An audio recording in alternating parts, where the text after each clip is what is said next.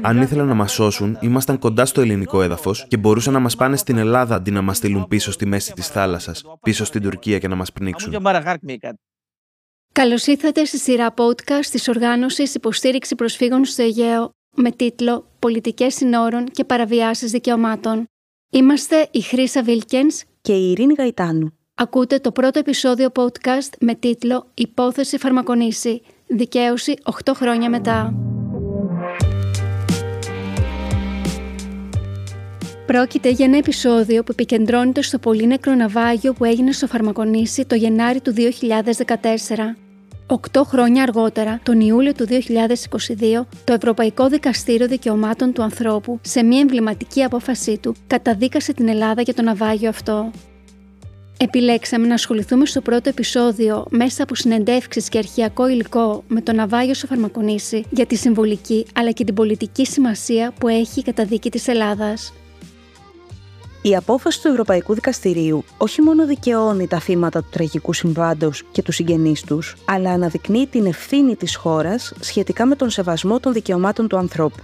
Πρέπει επιτέλους να αντιμετωπιστούν δομικά προβλήματα αναφορικά με τη διαχείριση των θαλάσσιων αφήξεων, προσφύγων, προσφυγισών, μεταναστών και μεταναστριών που σχετίζονται άμεσα με την ελληνική και ευρωπαϊκή πολιτική για το άσυλο και τη μετανάστευση ακόμα περισσότερο σήμερα, λίγο μετά το τραγικό ναυάγιο στην Πύλο, από το οποίο διασώθηκαν μόλις 104 άτομα και αγνοούνται περισσότερα από 600.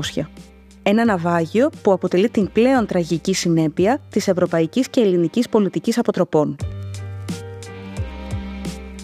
Στις 20 Ιανουαρίου του 2014, λίγο μετά τις 2 τα μεσάνυχτα, ένα κυβέρνητο σκάφος 8 μέτρων, στο οποίο επέβαιναν 27 πρόσφυγες από το Αφγανιστάν, τη Συρία και την Παλαιστίνη, βυθίζεται κοντά στο φαρμακονήσι. Οκτώ παιδιά και τρεις γυναίκες χάνουν τη ζωή τους από πνιγμό. Οι 16 επιζώντες ισχυρίζονται ότι το δυστύχημα συνέβη ενώ το σκάφος δημιουργήθηκε με μεγάλη ταχύτητα από σκάφος του ελληνικού λιμενικού πίσω προς την Τουρκία κατά τη διάρκεια μιας επιχείρησης άτυπης αναγκαστικής επιστροφής ενός λεγόμενου pushback. Οι ελληνικές αρχές παραδέχτηκαν ότι ρημούλκησαν το σκάφος, ωστόσο υποστήριξαν πως το τραβούσαν προς το φαρμακονήσι για να διασώσουν τους πρόσφυγες και εκείνο ανατράπηκε λόγω πανικού και ξαφνικών κινήσεων μεταξύ των επιβενόντων. Έξι μήνες μετά το ναυάγιο, ο εισαγγελέας του Ναυτοδικείου Πειραιά αποφάσισε να θέσει τη δικογραφία στο αρχείο, χωρίς να εξετάσει την καταγγελία για άτυπη αναγκαστική επιστροφή, τερματίζοντας έτσι τη δικαστική διερεύνηση για τις ευθύνες του λιμενικού στο επίπεδο της ελληνικής δικαιοσύνης. Οι επιζώντες αποφάσισαν να αναζητήσουν δικαίωση εκτός Ελλάδας.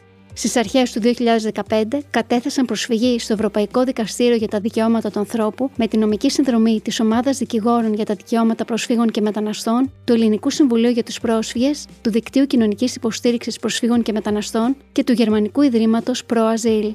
Οκτώ χρόνια μετά, τον Ιούλιο του 2022, το Ευρωπαϊκό Δικαστήριο καταδίκασε την Ελλάδα. Πρόκειται για μια απόφαση σταθμό σχετικά με τις παραβιάσεις και τις παραλήψεις των ελληνικών αρχών στα σύνορα το Ευρωπαϊκό Δικαστήριο υπογράμμισε μεταξύ άλλων την καθυστερημένη ενημέρωση του Εθνικού Κέντρου Συντονισμού Έρευνας και Διάσωσης, την καθυστερημένη ενεργοποίηση επιχείρησης διάσωσης, την απουσία σωσιδίων από το σκάφος του λιμενικού, το γεγονός ότι χρησιμοποιήθηκε διερμηνέας που δεν μιλούσε τη γλώσσα των επιζώντων, την αλλίωση του περιεχομένου των καταθέσεων, την κακομεταχείριση και τον εξευτελισμό των επιζώντων. Τους επιζώντες είχαν συντράμει νομικά μεταξύ άλλων οι δικηγόροι Ελένης Παθανά και Μαριάννα Τζεφεράκου. Σήμερα εργάζονται και οι δύο στη νομική ομάδα της υποστήριξης προσφύγων στο Αιγαίο. Η Μαριάννα Τζεφεράκου, η οποία είχε αναλάβει τη νομική υποστήριξη των επιζώντων εκ μέρους του Γερμανικού Ιδρύματος Προαζήλ, θυμάται. Τώρα οι άνθρωποι είχαν κάποιοι που είχαν χάσει όλοι, όλοι τα μέλη της οικογένειάς τους. Ή τα περισσότερα μέλη της οικογένειάς τους. Ήταν αυτοί οι τρεις άντρες οι οποίοι είχαν ε, χάσει τις γυναίκες και τα παιδιά τους. Να πω ότι και μετά την απόφαση του Ευρωπαϊκού Δικαστηρίου, όταν μιλήσαμε με τους επιζήσαντες που είχαν χάσει τα μέλη της οικογένειάς τους, μας είπαν ότι σαφέστατα και ο πόνος συνεχίζει, η απώλεια δεν μπορεί να, να αποκατασταθεί. Απλώς ε, για αυτούς ήταν σημαντικό η απονομή της δικαιοσύνης και ήταν σημαντικό αυτό να μην συμβεί σε άλλους ανθρώπους. Μία από τις μεγαλύτερες τραγωδίες στα νερά της Μεσογείου γράφεται ανοιχτά της Πύλου, κυρίες και κύριοι, τις τελευταίες ώρες, όπου έχουμε σε εξέλιξη μια γιγαντιαία επιχείρηση διάσωσης. Αλλιευτικός σκάφος που είχε αποπλέψει από το λιμάνι της Λιβύης. Οι συνεντεύξεις για αυτό το podcast πραγματοποιήθηκαν λίγες ημέρες μετά το τραγικό ναυάγιο στην Πύλο στις 14 Ιουνίου του 2023. Οι επιζώντες μίλησαν και σε αυτή την περίπτωση για ρημούλκηση τους σκάφους. Η Μαριάννα Τσεφεράκου τονίζει που μιλάμε θεωρούνται αγνοούμενοι, με τις ελπίδες ωστόσο να είναι μηδαμινές. Θα έπρεπε μετά το προστατικό αυτό να έχουν γίνει σοβαρές αλλαγές όσον αφορά τη διάσωση, όσον αφορά την αντιμετώπιση των ε, νεοσερχόμενων προσφύγων από τις ελληνικές αρχές στα σύνορα, όσον αφορά τα pushback. Σήμερα όμως που μιλάμε, δυστυχώς αυτό που βλέπουμε είναι ακριβώς το ανάποδο. Βλέπουμε να έχει γίνει ένα πολύ νεκρό ναυάγιο, το ναυάγιο της Πύλου, όπου είναι ξεκάθαρο στην Πύλου ότι υπάρχουν τουλάχιστον ευθύνες των ελληνικών αρχών λόγω παραλήψεων αν όχι και λόγω πράξεων. Και άλλες ε, πρακτικές συνεχίζονται στα σύνορα, όπως είναι τα pushback, που οδηγούν και σε απώλεια ζωών. Η ελληνική κυβέρνηση υπέβαλε στις αρχές Ιουνίου ένα σχέδιο δράσης στην Επιτροπή Υπουργών του Συμβουλίου της Ευρώπης για την παρακολούθηση της εκτέλεσης της συγκεκριμένης απόφασης του Ευρωπαϊκού Δικαστηρίου. Εκεί η ελληνική κυβέρνηση κατέληξε στο συμπέρασμα ότι η υπόθεση του φαρμακονησίου ήταν μεμονωμένη και δεν ανταποκρίνεται σε συστημικές παραβιάσεις σχετικά με τη διάσωση. Η κυβέρνηση θεωρεί ότι ενημερώνοντας τις αρμόδιες υπηρεσίες έχει λάβει επαρκή μέτρα για να αποτρέψει την επανάληψη ενός ανάλογου περιστατικού. Ωστόσο, τα τελευταία χρόνια, μέσα από τις δεκάδες καταγγελίες, αναδεικνύεται η συστημική φύση των παραβιάσεων. Η Μαριάννα Τζεφεράκου εξηγεί. Εμείς θεωρούμε ότι δεν είναι ένα μεμονωμένο περιστατικό. Είναι ένα περιστατικό το οποίο δείχνει ότι δυστυχώς η διάσωση δεν είναι προτεραιότητα πάντα σε σχέση με τις επιχειρήσεις επιτήρησης των συνόρων. Υπάρχουν και άλλες υποθέσεις που εκκρεμούν ενώπιον στο Ευρωπαϊκό Δικαστήριο, τις οποίες το RSA υποστηρίζει, που έχουν να κάνουν με το πώς αντιμετωπίζουν οι ελληνικές αρχές τους μεσορχόμενους πρόσφυγες Υπάρχει μια υπόθεση με την οποία είχε ασχοληθεί το RSA παλαιότερα. Ήταν ένα ναυάγιο που είχε γίνει στο Αγαθονήσι, το οποίο κρεμεί αυτή η υπόθεση ενώπιον του Ευρωπαϊκού Δικαστηρίου και αφορά παραλήψεις πάλι στο θέμα της διάσωσης. Ούτε και αυτό είναι μεμονωμένο περιστατικό. Το ξαναλέω και πάλι ότι υπάρχουν συστηματικές ελλείψεις στην διάσωση, αλλά και πρακτικές, όπως είναι τα pushback ή η εγκατάλειψη ανθρώπων σε πλωτές σχεδίες, οι οποίες βάζουν σε κίνδυνο τη ζωή των ανθρώπων. Θα πρέπει να είναι ξεκάθαρο ότι σε όλες τις επιχειρήσεις που γίνονται στη θάλασσα, ο σεβασμός και η προστασία της ανθρώπινης ζωής είναι η προτεραιότητα. Η δικηγόρος Ελένη Παθανά, η οποία είχε συνδράμει νομικά τους επιζώντες ως μέλος της ομάδας δικηγόρων για τα δικαιώματα προσφύγων και μεταναστών, εξηγεί ότι η υπόθεση του φαρμακονησίου ήταν πολύ ξεκάθαρη νομικά για ένα σκάφος που βρίσκονταν σε κίνδυνο εντός ελληνικών χωρικών υδάτων. Συγκεκριμένα το δικαστήριο έλαβε υπόψη του κυρίως τα γεγονότα όπως προκύπτουν αντικειμενικά από όλες τις πλευρές και συγκεκριμένα ότι είχαμε ένα σκάφος το οποίο, όταν εντοπίστηκε από τις ελληνικές αρχές, ένα σκάφος το οποίο δεν ήταν αξιόπλο, ένα σκάφος το οποίο ήταν ακινητοποιημένο, ένα σκάφος στο οποίο επέβαιναν ιδιαίτερα ευάλωτα πρόσωπα, γυναίκες και παιδιά, και ένα σκάφος το οποίο βρισκόταν εντός των ελληνικών χωρικών υδάτων. Καμία λοιπόν ενέργεια από αυτές που αναμένεται να έχουν γίνει, ακριβώς για την ενεργοποίηση του μηχανισμού έρευνας και διάσωσης, δεν έγινε από αυτές οι οποίες είναι ενδεδειγμένες, προβλέπονται ειδικώς από τους διεθνούς κανονισμούς και κανόνες. Όπως προέκυψε από την απόφαση του Ευρωπαϊκού Δικαστηρίου και τα επίσημα στοιχεία, το ενιαίο κέντρο συντονισμού έρευνας και διάσωσης ενημερώθηκε πολύ αργά από το σκάφος του λιμενικού που επιχειρούσε στο σημείο όταν το σκάφος είχε ήδη βυθιστεί κατά το ίμιση, ενώ το σήμα κινδύνου, το Mayday Relay, στάλθηκε 10 λεπτά μετά την πλήρη βύθισή του. Επίσης, στο μεσοδιάστημα δεν έγινε καμία προπαρασκευαστική ενέργεια για να διασφαλιστούν τα απαραίτητα μέσα για τη διάσωση των επιβατών. Παρά τον κίνδυνο στον οποίο βρισκόταν το σκάφος και τις εκκλήσεις βοήθειας των επιβενόντων, δεν τέθηκε σε εφαρμογή επιχείρηση διάσωσης, αλλά μία επιχείρηση επιτήρησης των συνόρων, ενώ το πλοίο είχε βυθιστεί πλήρως στις 2 και 16, το σκάφος του λιμενικού που στάλθηκε για παροχή βοήθειας έφτασε μετά τις 3 και μισή. και ένα ελικόπτερο έφτασε λίγα λεπτά πριν τις 4 τα ξημερώματα. Η προσέγγιση του συγκεκριμένου σκάφους που βρισκόταν σε κίνδυνο έγινε από σκάφος του λιμενικού ακατάλληλο, δηλαδή σκάφος για την επιτήρηση και όχι σκάφος το οποίο θα μπορούσε να παρέχει βασικές μέρημνες για τη διάσωση, σκάφος το οποίο δεν είχε ικανά σωσίβια, δεν είχε ικανά σωστικά μέσα, τα οποία άλλωστε και δεν ενεργοποιήθηκαν αρκούντους κατά την περίσταση της βήθησης του πλοίου. Το γεγονός αυτό ακριβώς της μη ενεργοποίησης του μηχανισμού που υποχρεωτικώς ενεργοποιείται σε αυτές τις περιπτώσεις, αντιθέτως την αντιμετώπιση της ε, επιχείρησης αυτής ως επιχείρηση επιτήρησης συνόρων γιατί έτσι προκύπτει εκ του αποτελέσματος και όχι ως επιχείρηση διάσωσης, δυστυχώς είχε αυτό το αποτέλεσμα.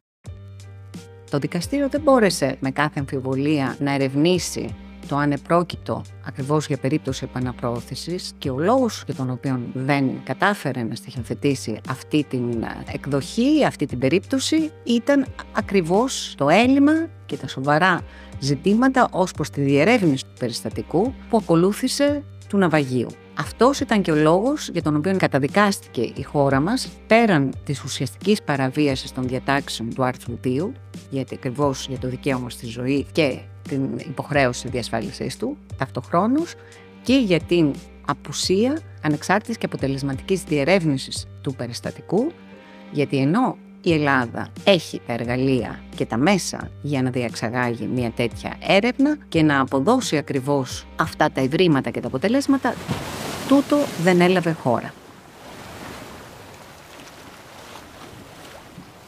Ένα από τα κρίσιμα στοιχεία στην υπόθεση του φαρμακονησίου ήταν η χρήση ακατάλληλης διερμηνίας από τις αρχές για την καταγραφή των μαρτυριών. Αντίθετα, για την καταγραφή αυτή έπαιξε σημαντικό ρόλο η υπατερμοστία του ΙΕ για τους πρόσφυγες, η οποία μετέβη με κλιμάκι ό,τι στη Λέρο για να συνομιλήσει με τους επιζώντες. Με τη βοήθεια δύο διερμηνέων, οι οποίοι μιλούσαν τη γλώσσα των επιζώντων, κατέγραψαν τις μαρτυρίες τους. Ο Γιώργος Ζαρμπόπουλος, σύμβουλος σε θέματα ανθρωπίνων δικαιωμάτων και ειρηνικής συνύπαρξης, ο οποίος ήταν την περίοδο εκείνη επικεφαλής του γραφείου της ΥΠΑ Αρμοστίου του ΙΕ για τους πρόσφυγες στην Ελλάδα, τονίζει.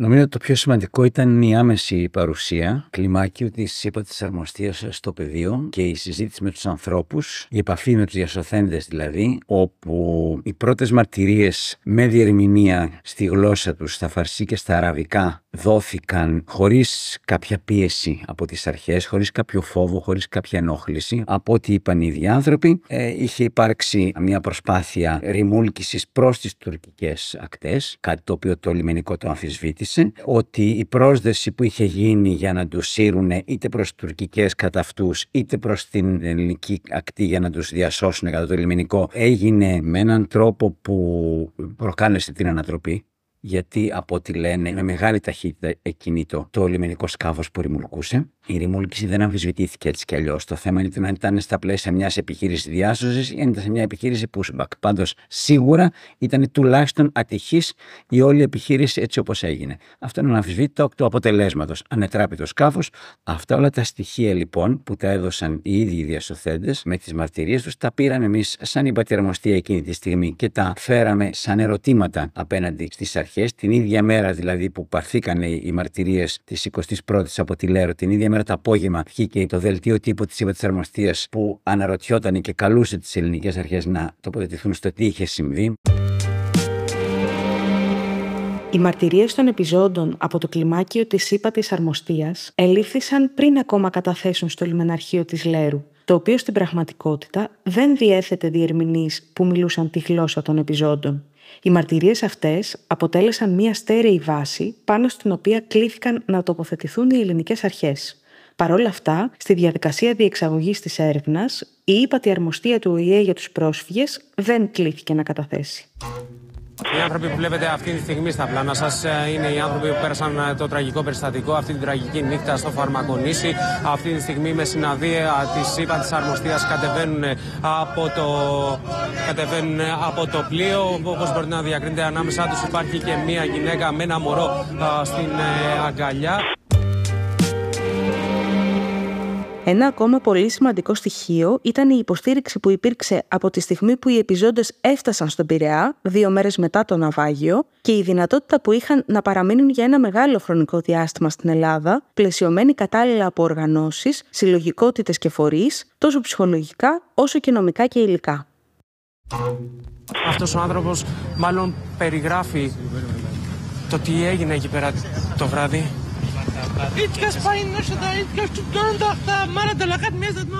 Μπορείτε να καταλάβετε. Τους χτύπησαν, ε, προσπαθούσαν να ανέβουν στη βάρκα το λιμανικό και τους χτυπούσαν με την πόρτα να πέσουν πάλι στο νερό.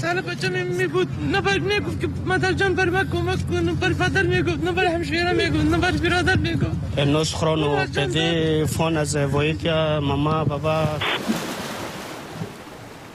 Το ναυτοδικείο Πειραιά μπορεί να έβαλε τελικά την υπόθεση στο αρχείο, ωστόσο η βάση για περαιτέρω νομικές ενέργειες είχε ήδη δημιουργηθεί. Ο Γιώργος Ζαρμπόπουλος σημειώνει. Εκτός από το κλιμάκιο της ΥΠΑ της Αρμοστίας, υπήρχαν αλληλέγγυοι, υπήρχαν μη κυβερνητικές οργανώσεις, υπήρχαν ομάδες εθελοντών, υπήρχαν συλλογικότητες που σε όλο το διάστημα που ακολούθησε, μεγάλο διάστημα δηλαδή, δώσαν σε αυτούς τους ανθρώπους, τους επιζώντες δηλαδή, ψυχολογική στήριξη, το πρώτο πράγμα, γιατί αυτό ήταν το πρώτο που χρειαζόντουσαν, ακόμα και για να ανεβρεθούν οι αγνοούμενοι και να ανακτηθούν οι σωροί των νεκρών ανθρώπων, συγγενών τους. Ηλική στήριξη, έτσι που ήταν ακόμα και να στεγαστούν κάπου. Και βέβαια νομική, που ήταν πάρα πολύ σημαντικό για να μείνουν στην Ελλάδα, να μην τους απελάσουν. Και αυτό συνέτεινε στο να παραμείνουν για μεγάλο διάστημα, να δώσουν συνεντεύξεις τύπου, να επαναλάβουν αυτά που είχαν πει από την αρχή στην υπατερμοστία, να τα επαναλάβουν στα μέσα μαζικής ενημέρωσης, ακόμα και να είναι εκεί όταν τους κάλεσε ο εισαγγελέας του ναυτοδικείου, άστα με το αποτέλεσμα. Πάντως δώσαν τις μαρτυρίες τους, επαναλάβαν τις μαρτυρίες τους και μάλιστα διορθώσανε και κάποιες παρερμηνίες που είχαν υπάρξει επειδή κάποιοι είχαν δώσει μετά από τις πρώτες εκείνες μαρτυρίες κάποιες άλλες στη Λέρο πάλι στο Λεμενικό, μόνο που εκεί πέρα ο διερμηνέας ήταν Πακιστανός και πολλά από τα πράγματα που υπόθηκαν παρεμηνεύτηκαν. Ιδιαίτερα σημαντικό είναι το γεγονός ότι παρόλο που οι ελληνικές αρχές είχαν γνώση των πλημελιών στη διερμηνία κατά τη λήψη των καταθέσεων των επιζώντων ενώπιον των λιμενικών αρχών, οι αρμόδιοι εισαγγελείς βασίστηκαν σε αυτές. Αυτό αποτελεί έναν από τους λόγους που η Ελλάδα καταδικάστηκε από το Ευρωπαϊκό Δικαστήριο. Το ναυάγιο στο Φαρμακονήσι απασχόλησε σημαντικά τα μέσα μαζικής ενημέρωσης τόσο στην Ελλάδα όσο και στο εξωτερικό κρατήθηκε ψηλά υπόθεση και έπαιξε και πολύ στα ΜΜΕ. Αυτός ήταν ένας λόγος που δεν χάθηκε, που ό,τι και αν υπήρξε το αποτέλεσμα της πρώτης εκείνης δικαστικής εισαγγελικής μάλλον έρευνας, το θέμα παρέμεινε ψηλά. Δηλαδή για το φαρμακονήσι μίλησαν πολύ και το θέμα πόνεσε. Ο εισαγγελέας του Ναυτοδικείου Πειραιά απέρριψε συνοπτικά τους ισχυρισμούς περί απόπειρας επαναπροώθησης των ανθρώπων, υποστηρίζοντας ότι αυτό δεν ισχύει ως πρακτική. Ωστόσο, τρεις μήνες πριν το συγκεκριμένο περιστατικό, ο τότε Υπουργός Ναυτιλίας Μιλτιάδης Βαρβιτσιώτης δήλωνε στην τηλεοπτική εκπομπή του Αντώνη Ρόιτερ αυτοψία. Το πρώτο πράγμα που κάνουμε είναι λέμε στις τουρκικές αρχές ελάτε και πάρτε τους αν δεν έχουν περάσει τα. Αν δεν έχουν περάσει τα, τα σύνορα ή τέλος πάντων με έναν τρόπο να τους ξαναβάλουμε στην τουρκική πλευρά. Ναι, αυτό το να τους ξαναβάλουμε έχει προκαλέσει πολλές συζητήσεις και έχει προκαλέσει και μια έκθεση της Διεθνούς Αμνηστίας που λέει ότι πολλές φορές οι ελληνικές αρχές στο λιμενικό με τη βία ρημουλκεί βάρκες και στην ουσία πετάει ανθρώπους στα τουρκικά παράλια. Ισχύει αυτό; Κοιτάξτε. Αυτοί οι άνθρωποι δεν προέρχονται από τη Μυτιλίνη και τους στέλνουμε στην Τουρκία έρχονται από την Τουρκία και ο δικός μας ρόλος είναι να προστατεύουμε και τα σύνορά μας. Άρα πραγματικά ρημουλκούμε βάρκες. Δεν ρημουλκούμε, αποτρέπουμε. Μόνο η παρουσία αυτού του σκάφους ε, ε, και όλων των δυνάμεων που έχουμε μπορεί να κάνει και το ίδιο το βαρκάκι να γυρίσει πίσω. Λίγες ημέρες μετά το ναυάγιο, ο κύριος Βαρδιτσιώτης έσπευσε να δηλώσει ότι δεν πρόκειται για επιχείρηση παράνομης επαναπρόθεση. Ο Γιώργος Τζαρμπόπουλος αναφέρει σχετικά με τις αντιδράσεις των ελληνικών αρχών πριν ολοκληρωθεί η έρευνα. Ένα άλλο στοιχείο πάρα πολύ σημαντικό είναι ότι οι ίδιες οι αντιδράσεις των αρχών θα έλεγα ότι από εκεί πέρα ήταν σπασμωδικέ. Δηλαδή, από τη μια προσπάθησαν να αμφισβητήσουν την αξιοπιστία των μαρτύρων και πριν ακόμα ξεκινήσει η προανακριτική διαδικασία, υπήρξαν κάποιες δημόσιες δηλώσεις πολιτικών προσώπων του Υπουργού Υπουργικής Ναυτιλίας εκείνη τη στιγμή, που δεν το κάνεις, αφήνεις να προχωρήσει και να δει η προανάκριση τι συμβαίνει. Έτσι δεν προσπαθείς να προκαταλάβει ότι δεν έγινε τίποτα και ότι αυτό έγινε έτσι και ότι αυτά που λένε οι άλλοι είναι ψέματα ή εν είναι λάθος, είναι προϊόν σύγχυσης. Και βέβαια έφτασαν να αμφισβητούν τις προθέσεις ακόμα και του Επίτροπου του Συμβούλου της Ευρώπης για τα ανθρώπινα δικαιώματα. Λέγοντας ότι ο κύριος Μιούσνικ και διάφοροι άλλοι θέλουν να δημιουργήσουν πολιτικά θέματα στην Ελλάδα. Το Γερμανικό Ίδρυμα για τα Ανθρώπινα Δικαιώματα Προαζήλ συνέδραμε από την αρχή του τραγικού συμβάντος, καλύπτοντας αποκλειστικά το κόστος για την νομική και την ανθρωπιστική βοήθεια. Ο Κάρλ Κόπ, διευθυντής του Ιδρύματος Προαζήλ, τονίζει. Η απόφαση του Δικαστηρίου Ανθρωπίνων Δικαιωμάτων του Στρασβούργου αποτελεί δικαιοσύνη που καθυστέρησε να αποδοθεί, αλλά και μια ικανοποίηση επίσης με καθυστέρηση. Ράγισε η καρδιά μας όταν οι συγγενείς είπαν «Επιτέλους, επιτέλους, δικαιοσύνη. Επιτέλους μας πιστεύουν ότι δεν φταίμε εμείς, αλλά οι άλλοι». Στην προκειμένη περίπτωση στο λιμενικό. Αυτό είναι ένα σημαντικό επίτευγμα, αλλά χρειάστηκε πάρα πολύ καιρό. Αλλά αυτός ήταν ο σωστός τρόπος. Ήταν ένας επιτυχημένος τρόπος. Αποδόθηκε κάποια δικαιοσύνη, κάτι που σπάνια συμβαίνει στην Ευρώπη. Οι άνθρωποι τραυματίζονται, χάνουν τη ζωή τους σε παράνομες επαναπροωθήσεις, πεθαίνουν γιατί δεν τους παρέχεται βοήθεια ή λόγω κακομεταχείρισης κατά τη διάρκεια ανάλογων επιχειρήσεων και δεν συμβαίνει τίποτα. Υπάρχει μια κουλτούρα ατιμορρησίας και το φαρμακονήσι ήταν ένα νεύμα για το τι σημαίνει να είσαι πολύ επίμονος και να παλεύεις για δικαιοσύνη was es bedeutet, wenn man sehr nachhaltig zäh dran bleibt und, und für diese Gerechtigkeit kämpft. Το Ευρωπαϊκό Δικαστήριο καταδίκασε την Ελλάδα για παραβιάσεις των διατάξεων του άρθρου 2 της Ευρωπαϊκής Σύμβασης για τα Δικαιώματα του Ανθρώπου σχετικά με το δικαίωμα στη ζωή και την υποχρέωση διασφάλισής του, αλλά και για παραβιάσεις του άρθρου 3 της Σύμβασης για εξευτελιστική μεταχείριση των επιζώντων. Είναι ιδιαίτερα σημαντικό ότι το δικαστήριο καταδίκασε την Ελλάδα για την απώλεια ζωής 11 προσφύγων, 8 παιδιών και 3 γυναικών εξαιτίας συγκεκριμένων παραλήψεων και καθυστερήσεων των ελληνικών αρχών ως προς την διαξαγωγή και την οργάνωση της διάσωσής τους, αλλά ταυτόχρονα και για την απουσία ανεξάρτητης και αποτελεσματικής διερεύνησης του περιστατικού επιδίκασε συνολικά αποζημίωση 330.000 ευρώ για τους επιζώντες, οι οποίοι είχαν υποβληθεί στην εξευτελεστική διαδικασία σωματικού ελέγχου με πλήρη γύμνωσή τους αμέσως μετά τη διάσωσή τους. Ο πρόσφυγας Ξαφή Εξανουλά είναι επιζών του πολύ νεκρού ναυαγίου, όπου έχασε τα τέσσερα παιδιά του και τη σύζυγό του. Σήμερα ζει στην Νορβηγία και προσπαθεί να διαχειριστεί τον πόνο και το τραύμα που άφησε πίσω του ο χαμός των αγαπημένων του. Μας λέει αναφορικά με την αποζημίωση. Αυτά τα χρήματα δεν έχουν καθόλου αξία. Αυτά τα χρήματα δεν θα φέρουν πίσω τη γυναίκα μου και τα παιδιά μου. Όμως χαίρομαι και τα δέχτηκα επειδή στην Ευρώπη υποστήριξαν ότι φταίνε για τον θάνατο όσων έχασαν τη ζωή τους και ότι πρέπει να πληρώσουν γι' αυτό.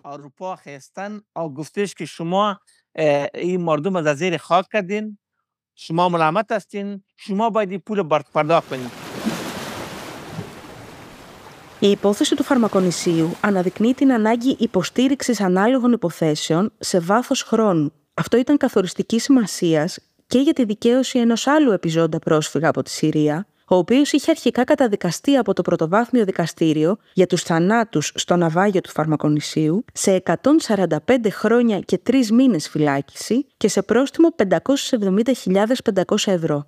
Ο νεαρός Σύρο είχε επανειλημμένα αρνηθεί ότι οδηγούσε το σκάφος και ότι ευθυνόταν για τους θανάτους, υποστηρίζοντας ότι ήταν και ο ίδιος πρόσφυγας. Το αίτημά του, ωστόσο, είχε απορριφθεί από το πρωτοβάθμιο δικαστήριο. Το 2017, τρία χρόνια μετά το ναυάγιο, το πενταμελές εφετείο κακουργημάτων της Δωδεκανήσου τον δικαίωσε. Σύμφωνα με το σκεπτικό της απόφασης, οι θάνατοι προκλήθηκαν χρονικά μετά από την επέμβαση των λιμενικών αρχών και κατά τη διάρκεια της ρημούλκησης του εν λόγω σκάφους από τους λιμενικούς και κανένας από τους επιβάτες δεν θα μπορούσε να κάνει κάτι για να αποτρέψει το αποτέλεσμα αυτό. Μετά την απόφαση αυτή, ο νεαρός Σύρος αποφυλακίστηκε. Γιατί η υπόθεση φαρμακονήσει και η δικαστική εξέλιξή της είναι σημαντική για την ελληνική κοινωνία; Οι παραβιάσεις των δικαιωμάτων ενδιαφέρουν μονάχα τους πρόσφυγες, η Μαριάννα Τζεφεράκου σχολιάζει. αφορούν το κράτος δικαίου και τη δημοκρατία μας. Η προστασία της ζωής θα πρέπει να είναι θεμελιώδες και το πιο σημαντικό σε μια δημοκρατία, όπως και ο σεβασμός της αξιοπρέπειας ε, του ανθρώπου. Η υπόθεση στο Φαρμακονήσι έδειξε πρώτον ότι η Ελλάδα δεν έχει ένα αποτελεσματικό σύστημα απονομής δικαιοσύνης, ότι δεν, ε, οι άνθρωποι δεν μπόρεσαν να βρουν δικαιοσύνη στην Ελλάδα και αυτό είναι πάρα πολύ σημαντικό για μια δημοκρατία. Και το άλλο που έδειξε είναι ότι έγιναν σοβαρές παραβιάσεις σε σχέση με την προστασία της ζωής μέσα στη θάλασσα. Και η προστασία όλων των ανθρώπων, ανεξάρτητα άμα είναι ξένοι ή Έλληνες, άμα είναι χωρίς χαρτιά ή με χαρτιά, αν είναι νεοεισερχόμενοι πρόσφυγες ή μετανάστες, θα πρέπει να είναι πρωταρχικό μέλημα των αρχών σε μια δημοκρατία. Οι θεσμοθετημένες πολιτικές και οι συστηματικές πρακτικές αποτροπής που ακολουθούνται στα εξωτερικά σύνορα της Ευρωπαϊκής Ένωσης και χαρακτηρίζουν την ευρωπαϊκή και ελληνική πολιτική για το άσυλο και τη μετανάστευση, παραβιάζουν θεμελιώδη δικαιώματα και τελικά οδηγούν τους ανθρώπους στον θάνατο. Μόνη λύση είναι να υπάρξουν ασφαλείς και νόμιμες διαδρομές για τους πρόσφυγες και τους μετανάστες, ώστε να έχουν πρόσβαση στο έδαφος της Ευρωπαϊκής Ένωσης για να ζητήσουν άσυλο. Η Ελένη Σπαθανά σημειώνει πολιτικές αποτροπής οι οποίες ακριβώς μετατρέπουν τα εξωτερικά σύνορα της Ευρώπης συμπεριλαμβανομένων και των θαλασσίων σε ζώνες στρατιωτικές, ζώνες ελέγχου, στις οποίες προέχει ακριβώς η αποτροπή από τη διάσωση.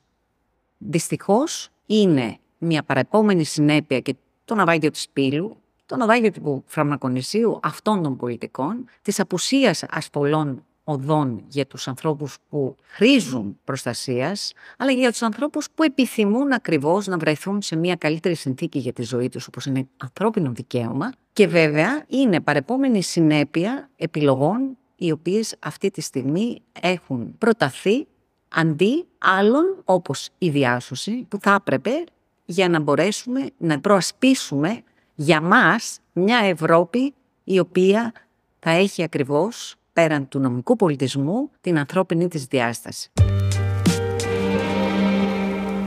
Ο Κωστής Τσελίκης, καθηγητής, κοσμήτορα της Σχολής Οικονομικών και Περιφερειακών Σπουδών στο Πανεπιστήμιο Μακεδονίας και πρώην πρόεδρος της Ελληνικής Ένωσης για τα Δικαιώματα του Ανθρώπου, σε συνέντευξη τύπου, η οποία πραγματοποιήθηκε τον Ιούλιο του 2022, αμέσως μετά την ανακοίνωση της απόφασης για το φαρμακονήσι, τόνισε τις ποινικές ευθύνες που πρέπει να αποδοθούν για το ναυάγιο. Η υπόθεση ξανανοίγει η υπόθεση αυτή ξανανοίγει. Άρα εδώ δεν είναι το τέρμα μιας ε, διαδρομής. Είναι απλώς η μέση της διαδρομής που το μπαλάκι ξαναγυρνάει στον Έλληνα εισαγγελέα, ο οποίος πρέπει να ξανανοίξει την υπόθεση. Ο Σαφία Ξανουλά επιθυμεί εκτός από τη δικαίωση από το Ευρωπαϊκό Δικαστήριο Δικαιωμάτων του Ανθρώπου και τη δικαίωση από την ελληνική δικαιοσύνη. Δηλώνει πρόθυμος να κάνει τα πάντα για να ξαναανοίξει ο φάκελος στην Ελλάδα και να τιμωρηθούν οι υπέτειοι.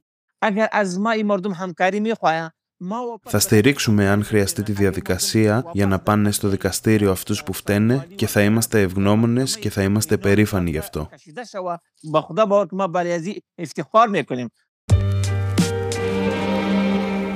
Μέχρι σήμερα η ελληνική δικαιοσύνη δεν έχει πάρει καμία πρωτοβουλία για την επαναφορά της υπόθεσης ενώπιον της.